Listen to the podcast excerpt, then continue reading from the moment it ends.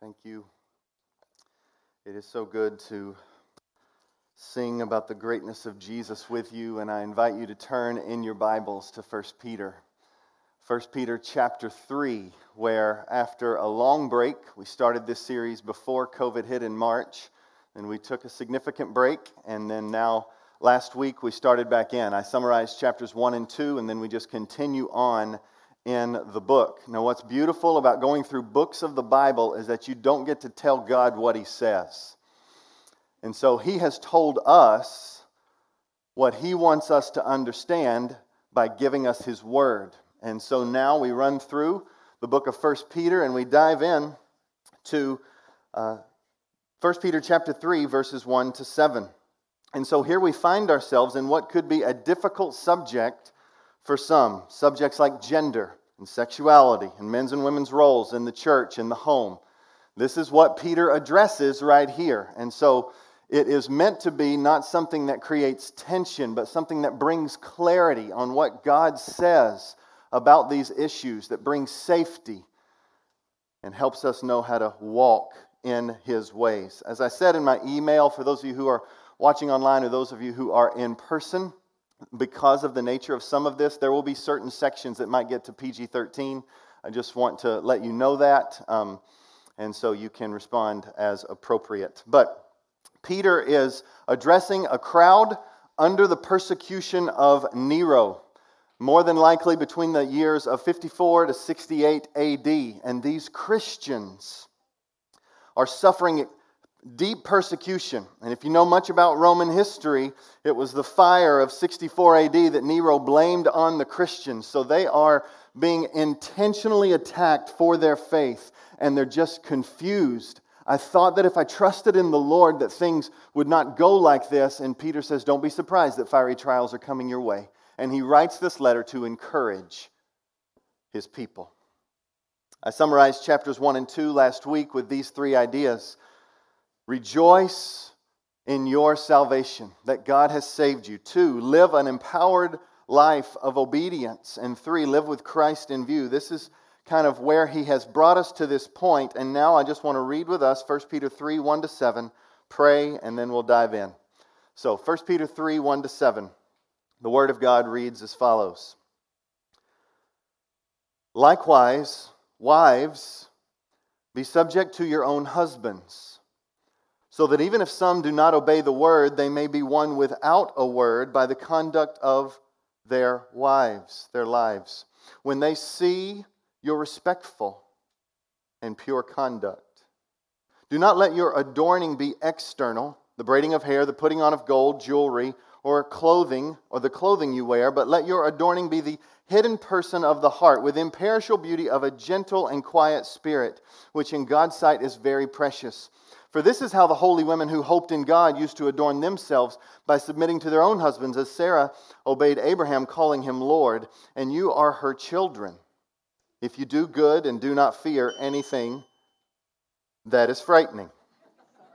Yes. That scared me a little. so we're good. Likewise, husbands, live with your wives in an understanding way showing honor to the woman as a weaker vessel, since they are heirs with you of the grace of life, so that your prayers may not be hindered. Boom. Let's pray. Father in heaven, I thank you that you love us. I thank you that your word is meant for our good to guide us and to help us understand your heart. And when things seem to run so in the face of culture, we can get so confused. Father, I pray for clarity. I pray that we are near to the heart that you show us, your heart. I pray that your kindness would lead us to repentance. I pray that this would not just be a mental exercise of understanding things, but Father, this would be something where our hearts bow to you more and more.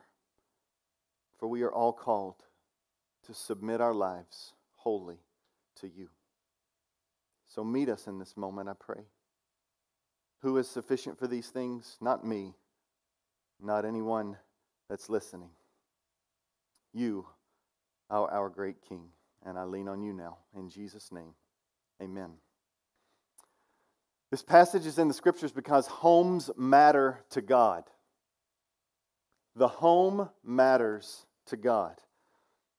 What's interesting about the home is they reflect our secret lives, right? The home is usually not a public place. They reflect how we act when we let our guard down. They can expose our temperament, our beliefs, our sinful patterns, our real feelings. Our homes are also a place of opportunity. Opportunity for some of the most intimate, consistent, sacrificial service that we get a chance to participate in. Whether roommates, whether husbands or wives, whether children. This passage, although specifically addressing husbands and wives, should be applicable to singles, to children, to everyone. And as we look here at this passage, and we find ourselves reading instructions to husbands and wives, we see four things. One, God's order. Two, culture's disorder. Three, instructions and hope for wives. Four, instructions and hope for husbands. God's order, culture's disorder, instructions and hope for wives and husbands. So let's dive in at God's order. There is no authority that rivals or supersedes Christ and His Word. I'll say it again. There is no authority that supersedes Christ and His Word. He is our God, and we wholeheartedly, unashamedly, fully, and forever are to follow Him. He is the only authority that has no footnote next to His name. Every other authority has an imperfection, a flaw. But we don't get told, obey God, footnote, unless he gets too angry or asks you to disobey God or isn't considerate. No, God is completely perfect in all that he is. There is no footnote. There is no flaw. There are no exceptions. So, all of us created beings are created for submission to God. Everyone that's hearing my voice is a submitter, submitting to God. So now, towards the end of chapter 2, Peter is trying to tell them how to live their lives in spirit powered obedience, and he begins to lay out several contexts in which there are authority structures in our world. And those authority structures are given by God for our good, even though those authority structures can have a footnote of imperfection. So, he tells us Earthly citizens have a government that is the authority. Workers have bosses that are the authority. In chapter 5, he says the church has elders, which are an authority. And now he says homes should be reminded that there is an authority structure in the home, and husbands are to be leaders in that home. And that's why he says in 1 Peter chapter 3, verse 1, likewise. Why does he say likewise? because he is connecting this home setting with all the instructions that he's given before on authority structure. Authority is not a bad word, no matter what anybody tells you. God must be submitted to as our authority, and the foundations of our life are built upon submission to God. And we will never enjoy life and the roles that God has given us until we submit our lives to Him and embrace the structures He's placed in our midst. Now, I was reading a counselor. Her name is Robin Huck. She is a, a counselor with CCEF, and she begins to illustrate this with a story and then some comments. So, this is a, a little bit of a long quote, okay? But I'm going to give it to you, and let's just kind of follow along. She begins with a story. Story of a woman in a dance studio that says this. Not like that, you idiot. Her sharp words could be heard above the music. Then she stomped off, leaving her husband in the middle of the gym. The rest of us in the dance class were trying to politely ignore the scene. The husband, with a look of exhausted defeat, walked slowly toward the door, picked up their coats, and left. I felt so sorry for him, she said. To be married such a mean and callous woman must be horrible, she says. I leaned towards my husband and whispered, I promise I will never do that to you. And he whispered back, Thanks. But his eyes were a little sad as he said it. Carl, her husband, and I have come a long way since these early years of our marriage. By God's grace and mercy, He has changed us. We now have a truly blessed union, but at times we can still hear the echoes of damaging words that we said long ago. There in dance class, Carl was remembering a different circumstance and a different voice. That's my voice, she says, using very similar words. Carl remembered that feeling of exhausted defeat. While he was trying to be a good leader, the person who was supposed to be his biggest encourager, his helper, would often cut him to shreds. What's wrong with you? Can't you just do it the right way? She says, I was a mean and callous woman, and I am still, whenever I forget one of the most important lessons I've ever learned. Sinning against people begins with rebelliousness towards God. Now she goes on and she gives a little commentary. She says, Let me back up a little bit. The opposite of rebelliousness is submission. So, submission is the foundational precept of the Bible. It begins with the premise that God is creator and maintains his right to be in charge of creation. Biblical submission is a choice to surrender yourself to God's purposes. I'll say it again. Biblical submission is a choice for all of humanity to surrender yourself to God's purposes in whatever roles you play in life parent or child, husband or wife, leader or follower, executive or employee, you are called to submission. God, in His good and perfect plan, has His authority to give others authority. Thus, we are called to submit to those human authorities government officials, church leaders, husbands, parents, employers. That's a summary of kind of where we've just been. But submission is also a choice. God confers these roles of helper and head for the purpose of giving God's image bearers the opportunity to display his characteristics and achieve his purposes. And I'm going to finish with this. To these, to fulfill these roles, we need an attitude of submission and humility. And hear this Jesus is the hero here. In humble submission, Jesus Christ perfectly performed both the roles of head and helper his example proves that these roles are equally important and equally reflective of God's character, period. That statement, sinning against people, begins with rebelliousness toward God. Means anytime I have sinned against my wife or my children or you or a friend, it's because I was rebelling against God. And Peter, here in this passage, seeks to come alongside his reader in the messiness of life,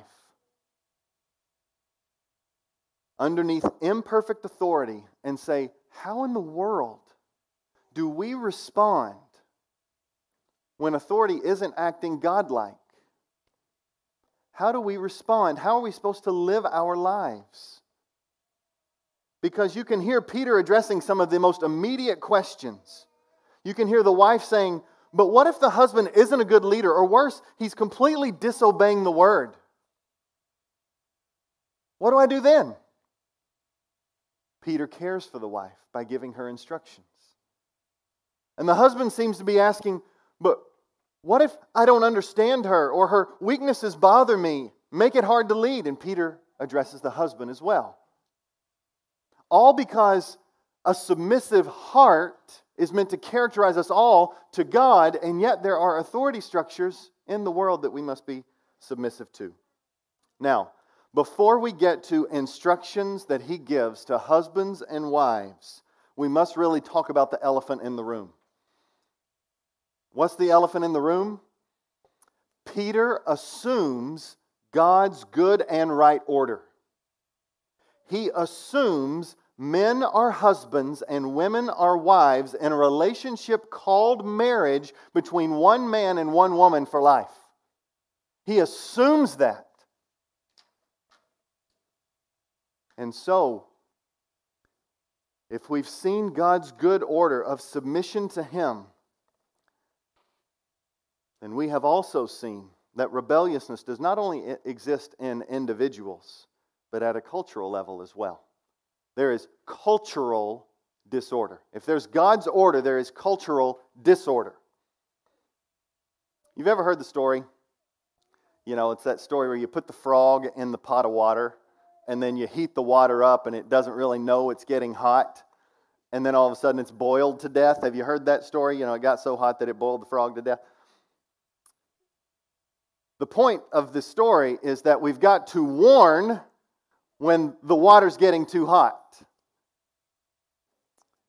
And when it comes to gender and sexu- sexuality, we need to be told that the water is too hot. The culture is telling us a lie. We are being lied to, and our children are being lied to. Our culture has rebelled against God's good order and has replaced his purposes for wicked alternatives. Let's take gender for example. As if we didn't need to have more controversial things talked about these days. You look online, on the websites, Healthline.com has 64 terms that describe gender identity and expression. On Facebook, you have at least 58 different gender options for Facebook users. The message is gender is a choice. That's the message. Gender is a choice. And that's why you see many, the trans community becoming more and more popular is because we are being told that gender is a choice. The same is being championed regarding sexuality. In one sense, you are told you are how you feel. But in another sense, you are told to choose according to those feelings. However you feel, you choose. That's what should determine your sexuality. There is no outside objective standard, but yet we know there is. Culture has told us it's okay. It's not uncommon these days for people to change their sexual desires and to choose between gay and straight and bisexual and pan, and the list goes on because it's a choice. Gender's a choice, sexuality is a choice, and it's up to how you feel. There is no right and wrong. It's built upon this loose sense of your feeling determines what is right and good. And friends, this is why a few weeks ago I fought so hard to make a true statement that black lives do matter and yet reject an organization. Because the organization the organization has at its core a worldview that is opposed to God. Of course, black lives do matter, precious in God's sight. And it grieves my heart that several black lives have suffered and suffered unjustly, and they deserve our support. But the Black Lives Matter movement has hijacked the response.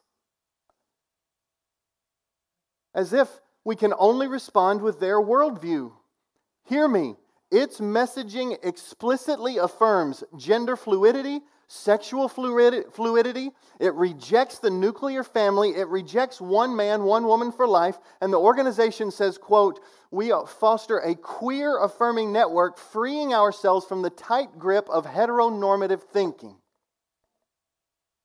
Dear friends, we cannot, as a church, allow real issues of poverty and pain and injustice for black and brown individuals to be taken over by such a group.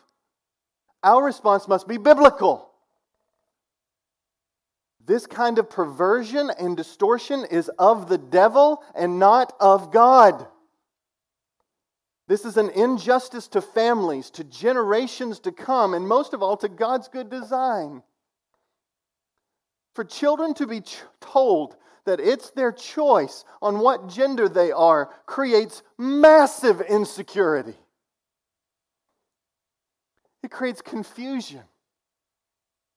And it rejects what God has said through His design and through His good word. And we're being told it's their choice what sexual orientation they prefer. Be true to yourself while all the time you're denying God's good order and design. John Daly, with Focus on the Family, says, We are not editors of the book, but followers of the book. We don't have the privilege to edit and cut out what we don't like. It's easier for me not to preach 1 Peter 3 1 to 7. It's just easier. But I'm so thankful. God has told us what's important. And so, dear friends, we must, we must understand that God's word is true.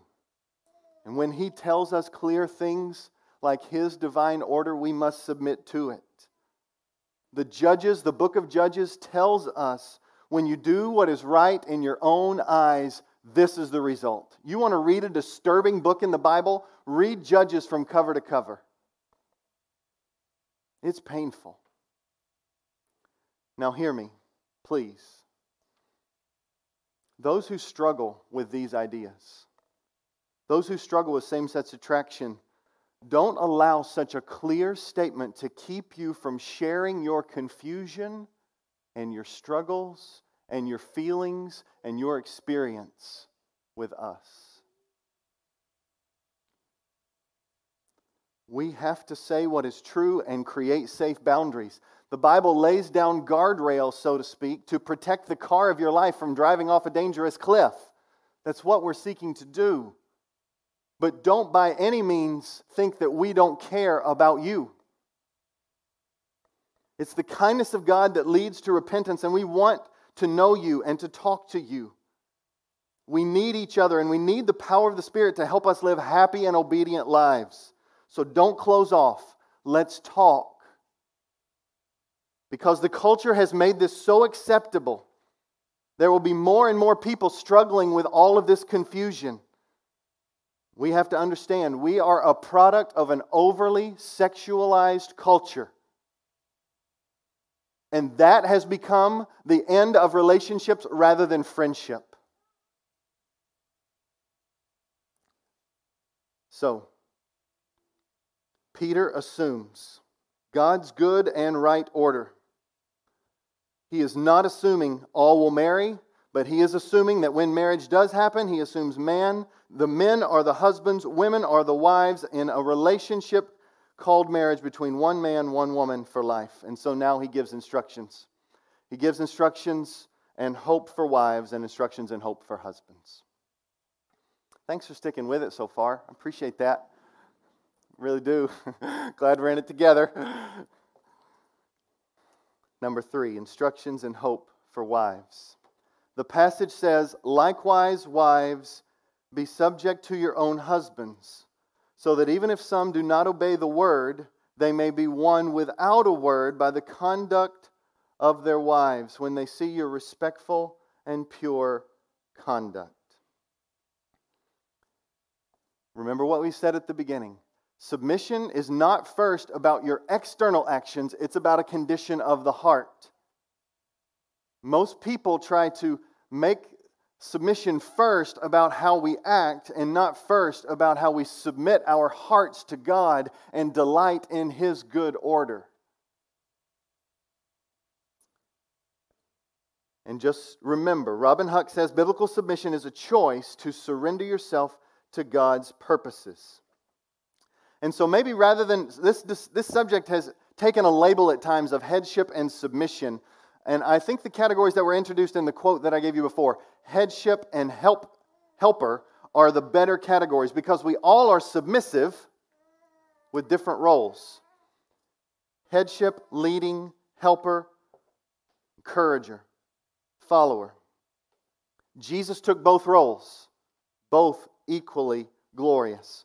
But the untainted by sin picture of the world is this Men and women are equally significant and precious to God. Can I please get an amen? Thank you. Thank you. Thank you. That's what I want. Feedback. Come on. Here we go. I can see it running now. They are equally able to be saved.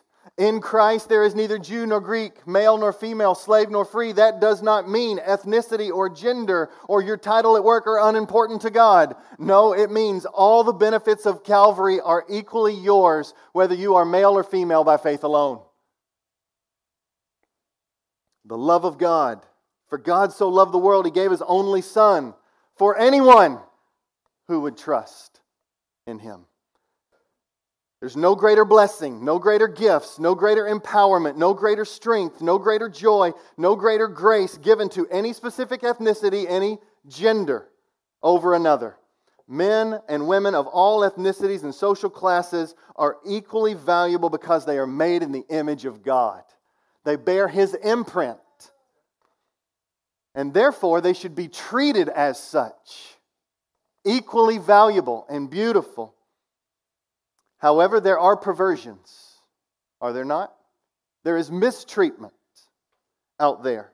And that's why Peter addresses right here so that even if some do not obey the word, what's that mean?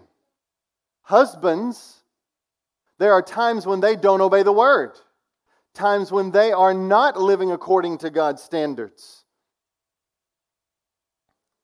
It says they may be won over without a word by the conduct of their wives. This does not mean women cannot express their hurt or frustration in marriage. Not at all.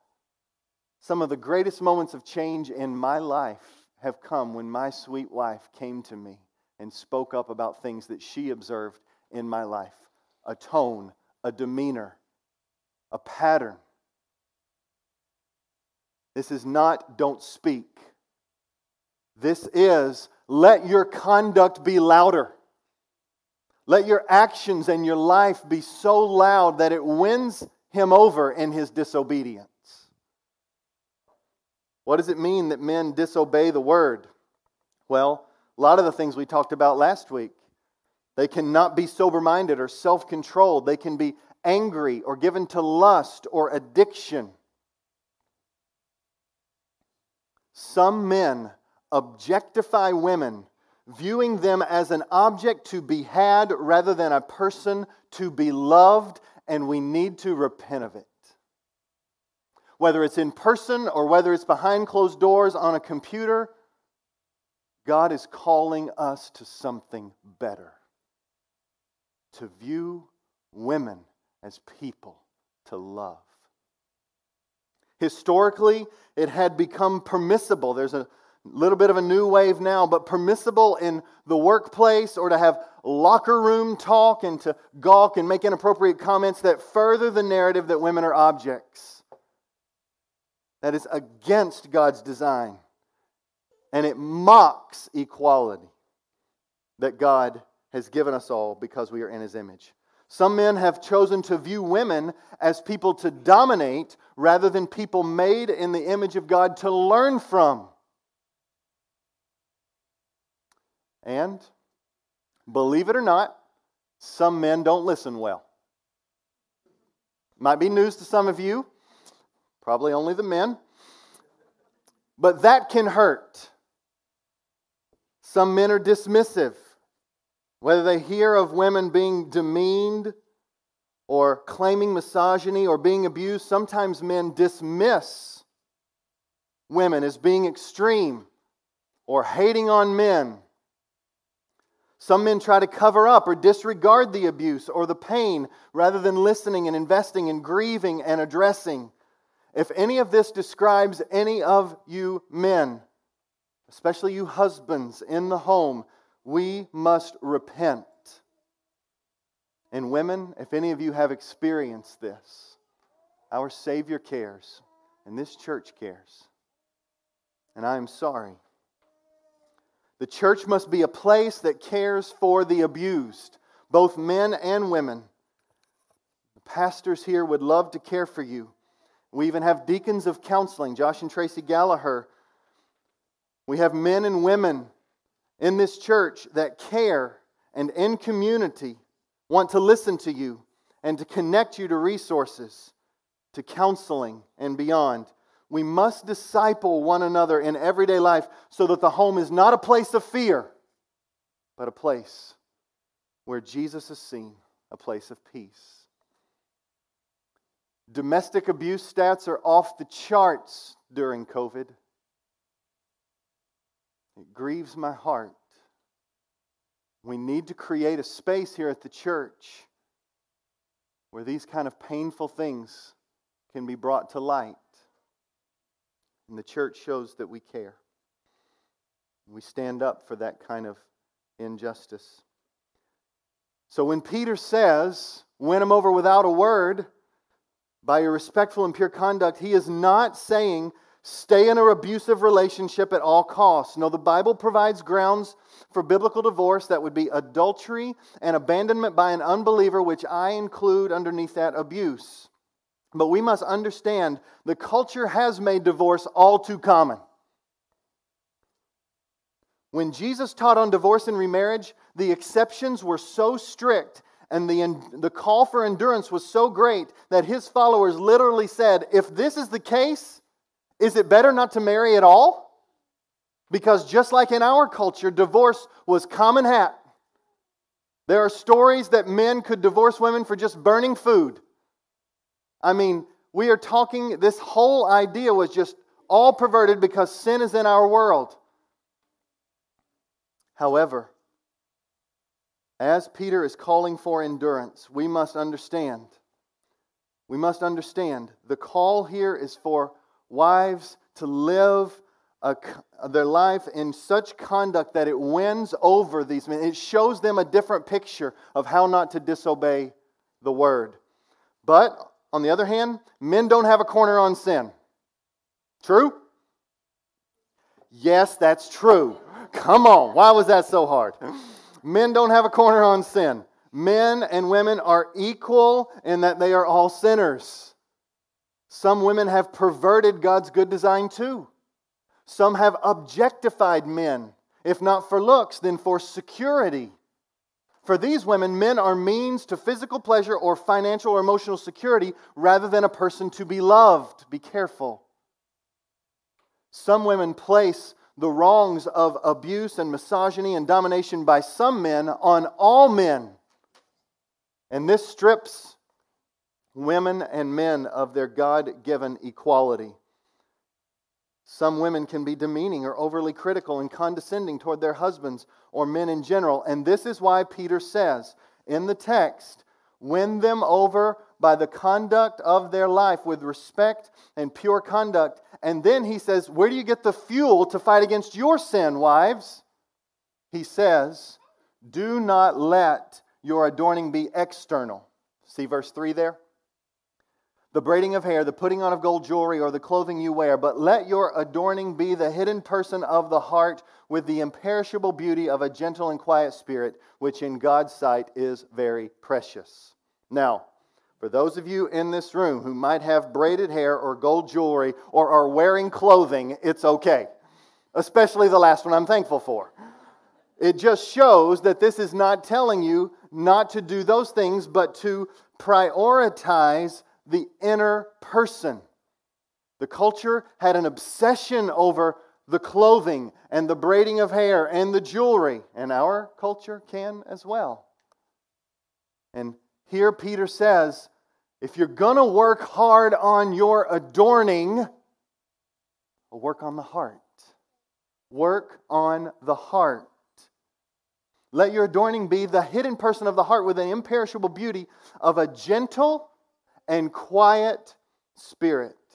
Now, you might not see it there, but this right here is one of the most remarkable places in the scripture that highlights the unique value of women. Because the word gentle, right here in this passage, is only used in three other places. One, it's to describe blessed are the meek, for they will inherit the earth in the Beatitudes. That's blessed are the gentle. The second idea is when Jesus is riding in on a donkey, and Zechariah chapter 9 9 is quoted, he says, The king is coming to you, gentle or humble, mounted on a donkey. And then, in Matthew chapter 11, when he says, Come to me, all who are weary and heavy laden, I will give you rest. For the yoke is easy and burden is light. I am gentle and lowly in heart. So just hit rewind a second. Jesus describes his heart as gentle and lowly, and the only other place he uses in all of the New Testament to use those same words is when he describes the woman here in 1 Peter 3. The wife is meant to be a picture to all of humanity of the gentleness of the Savior's heart. There's a uniqueness there that seems to be attached here. When our Savior is said he is meek and humble and gentle, Dane Ortlund in his book Gentle and Lowly says Jesus is not trigger happy. He's not harsh, reactionary, easily exasperated. He is the most understanding person in the universe. The posture most natural to him is not a pointing finger, but open arms. This is what is a unique gift of women to men is to show the gentleness of the Savior's heart. And so fight for that gentleness. Adorn yourself by being still before the Lord and prizing that over your external beauty. Because that gentle and quiet heart is precious in God's sight, the text says. Look at verse 5. For this is how holy women who hoped in God used to adorn themselves by submitting to their own husbands. So now the, the adornment is not only internal, but it affects how you live. And there was a glad hearted following of their servant hearted, loving leader husbands. They were helpers, they were encouragers of his leadership. And he gives an example of Sarah. And Sarah obeyed him, calling him Lord. I'm not recommending that wives call their husbands Lord, okay? Don't think that that's what's being commanded here. It is a term of respect that was understood then as such. The point is not the phrase Lord, the, report, the point is respect. Wives are meant to respect his leadership. And biblical submission has nothing to do with mindless obedience. I'll say it again. This is a quote from Robin Huck. Biblical submission has nothing to do with mindless obedience. Because Jesus Christ was both head and helper. Head does not mean more competent. The husband is not more competent. It doesn't mean he's smarter. It doesn't mean he's of more value. In many cases, the wife will have equally strong or stronger leadership gifts, decision making skills, intelligence, and experience. Peter's point is use all of that God has given you, all the gifts and all the abilities that God has given you to be an encourager and a helper to your husband's leadership. Wives are challenged to live their lives for the eyes of Christ to make your eyes and ears and your mouth and your hands and your feet submissive to Christ.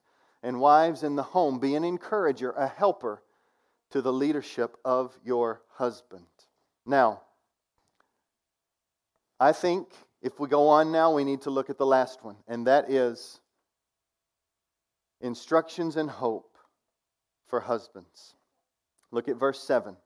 Likewise, husbands, live with your wives in an understanding way, showing honor to the woman as a weaker vessel, since they are heirs with you of the grace of life, so that your prayers may not be hindered. Interestingly, he did not address um, the ones who are in leadership in the previous examples, but he does for the home and for the church. He addresses the elders in chapter 5. And here he addresses the husbands. Husbands, likewise, it says, dwell. Make your life in such a way, a life that is according to knowledge. That's the literal. According to understanding. Make your home with your wife an understanding life. What would it mean to know your wife? To understand her and to live with her according to knowledge? Well, first of all, Husbands, it means you know your God. It means you know your God. You're still with Him. You're allowing Him to shape your life. You're listening to Him. It also means that you seek to know her. You listen to her. You're attentive to her needs.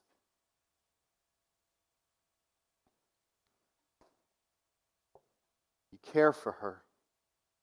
Her concerns are your concerns. And you prize her and honor her.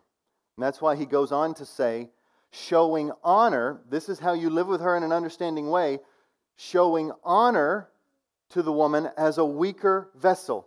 Live according to knowledge as to a weaker vessel. Now, the word weakness in the scriptures, according to Paul, is something to boast in. I boast in my weakness because that's where Christ's strength is made perfect. But the word weakness here is attached to the word vessel, which should be understood as the body. And so, what he seems to be highlighting here is a general difference in physical strength. Now, why would he mention that? Well, before I answer that question, some want to say that women are more emotional than men. They want to say emotions are a feminine trait. Jen Wilkins notes Have you ever watched Saturday or Sunday football with a guy? You can't tell me he doesn't have emotions. It's just different. Jackie Hill Perry states it this way To be emotional is not a feminine trait, it is what it means to be human, to have emotions. These might be expressed in different ways. But I do not believe it's biblical to say women are more emotional than men. Our emotions are different. And sometimes we attach, because of our culture, certain things to what it means to be masculine and feminine that the Bible does not attach. Sometimes we will say, Men, don't cry. Stop it. Be a man. This is where we need to define masculinity and femininity by the Bible, not by culture. For many, crying is a sign of weakness. Now, I don't think that we need to show our, or we need to go around with this sense of failing to endure and walking around in self pity and walking around complaining and whining. But when you experience deep loss or experience full joy, it's not feminine to cry. Jesus wept. We need to make sure our kids know this. Don't scream and wail over something simple like bumping your arm. Come on, let's go, let's move it on. But don't discourage all crying for boys or men. Might be interpreted as feminine. That's a lie. And so here he says, weaker vessel seems to highlight a general difference in physical strength, not worth, value, purpose, significance, gifting, or anything else. So, why does Peter say this? Because if the temptation for women is to disrespect his poor leadership, or constantly critique him or give up on enduring in the marriage, the temptation for the husband is to look at physical weakness and act superior and demean or try to dominate and control physically and abuse. Men, husbands, God sees how you and I treat our wives in private. And this passage is meant to make you shake at any mistreatment you might have participated in, and is meant to lead you to repentance and an apology and a resolve to follow Jesus. We must take an earnest look at ourselves on how we treat our spouses. Repent of demeaning talk and attitudes that make you seem better than she is. Repent of aggressive tones and a failure to be gentle with her. Repent. Because this passage says, live with her in an understanding way, show honor to her as the weaker vessel. Why? Because we're fellow heirs of the grace of life. Fellow heirs of the grace of life. What's interesting about that phrase, fellow heirs of grace. We all need grace. On that last day, men nor women will need more grace than the other. We all are going to need grace in order to be ushered into the presence of God. And so we set our hope fully on that last day as fellow heirs of grace needers. We need His help. And that's the grid, those are the lenses through which husbands are meant to see their wives. They are precious, to be honored, to be made flourish, to listen, to be cared for. Focus on that last day grace. And so, when he says, show honor to her as a fellow heir of the grace of life, you need to prize her, men.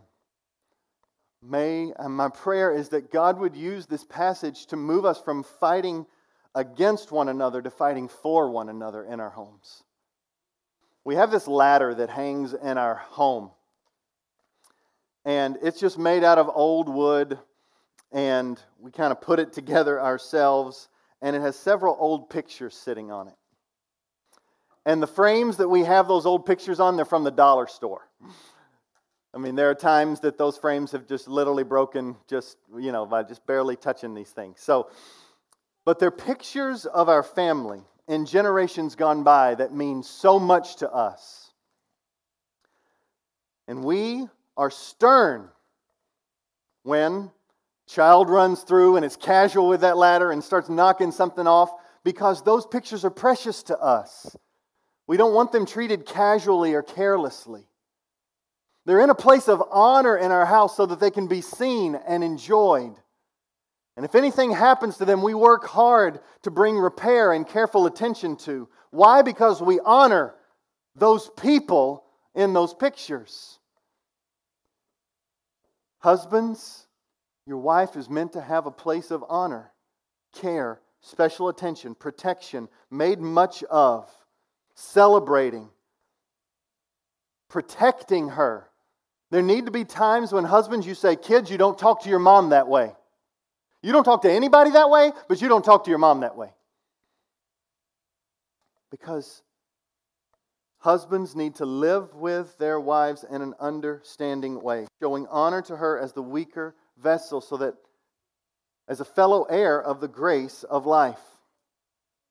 Now, husbands, I write this, I say this, I put this out here for us because I'm deeply aware of my failures my lack of gentleness, my time when I did not prize my wife as I should, times when I did not listen to her well, and times when I was defensive. And Peter reminds us that on that last day, but also in the here and now, we're going to receive grace. All of our lives are according to mercy. All of our lives are in need of desperate help. But he assumes right here, husbands, in the midst of your failure, it should be driving you to prayer. What is characteristic of a husband's leadership is that he is a prayer filled man. Look at what it says so that your prayers may not be hindered. It assumes you're praying, it assumes that. And it assumes that the husband would be devastated to have his prayers hit a wall and not be answered because of how he is treating his wife. It assumes that. Peter is saying there is a direct connection to your prayer life and how you treat your spouse. And it is meant to stir up husbands not to defeat, but to resolve. God, help me be a man of prayer. Help me be a man of prayer. And as we say in our staff regularly, prayer is not just a ministry of the church, it's how we do ministry. Prayer is not just an aspect of our lives, it's how we live our lives. We walk praying because we become more and more aware that we are needy. And if you want prayer to grow, you will become aware of two things. One, your sinfulness and weakness, which I think this passage is kind of grilled into all of us, but also an awareness of God's love and power and grace, not just on the last day, but in the right here and right now. The cross screams, I love you and I will never leave you. And the promises that He is always interceding for you means that He did not just justify you and make you His and then leave you on your own, but every moment of every day He is interceding for you. And the Psalms pour out that says He is catching all of your tears to let you know that He's right there with you when you're hurting. Our God has not left you. And his love is full, as full as it was on the day he died for you, it is full right now for you. So, husbands and wives, singles, children, walk in the grace of God. And he says, Come to me. All who are weary and heavy laden, I'll give you rest. He says, All those who come to me, I'll never cast out. He says, Let us draw near with confidence to the throne of grace that we may receive mercy and grace and find help in time of need.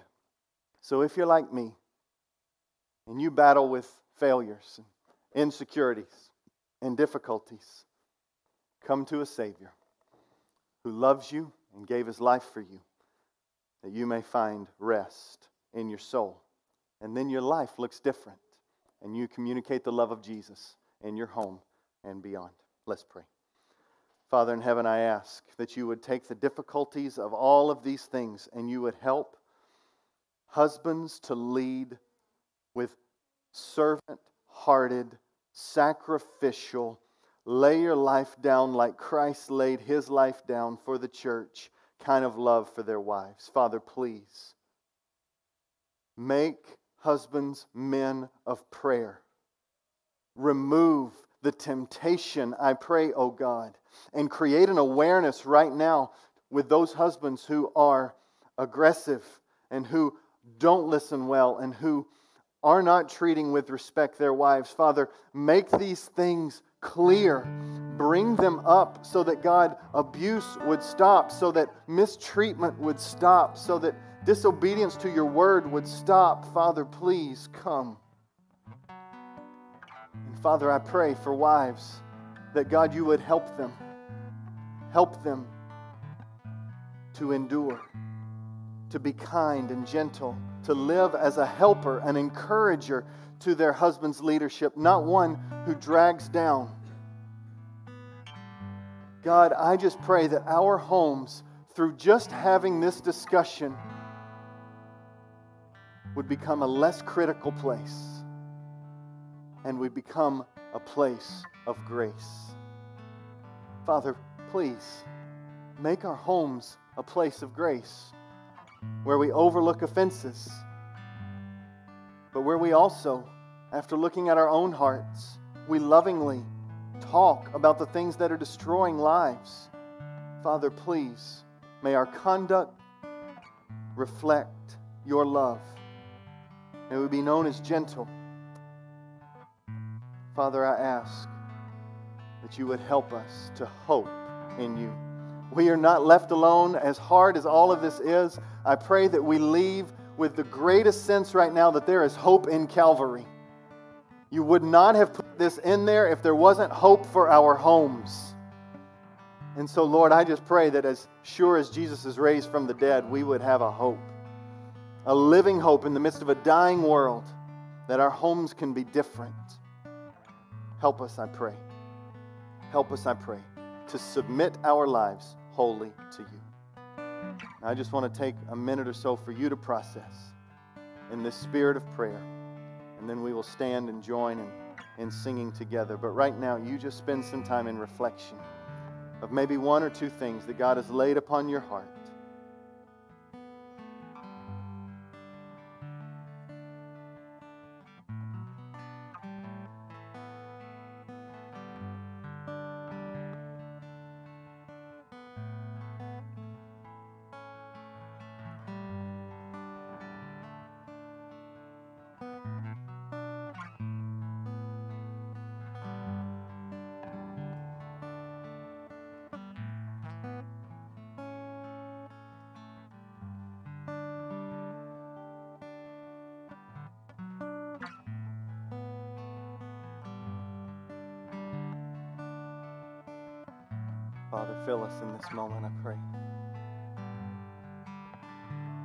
yes be on the table.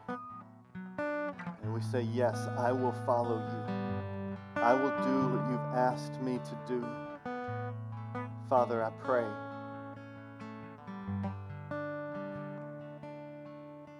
Pray. You would be strong where we are weak. You would bring peace where there is fear. You would bring healing where there might have been years of addiction or mistreatment. I pray that you would bring repentance. And as a result, you would bring refreshment.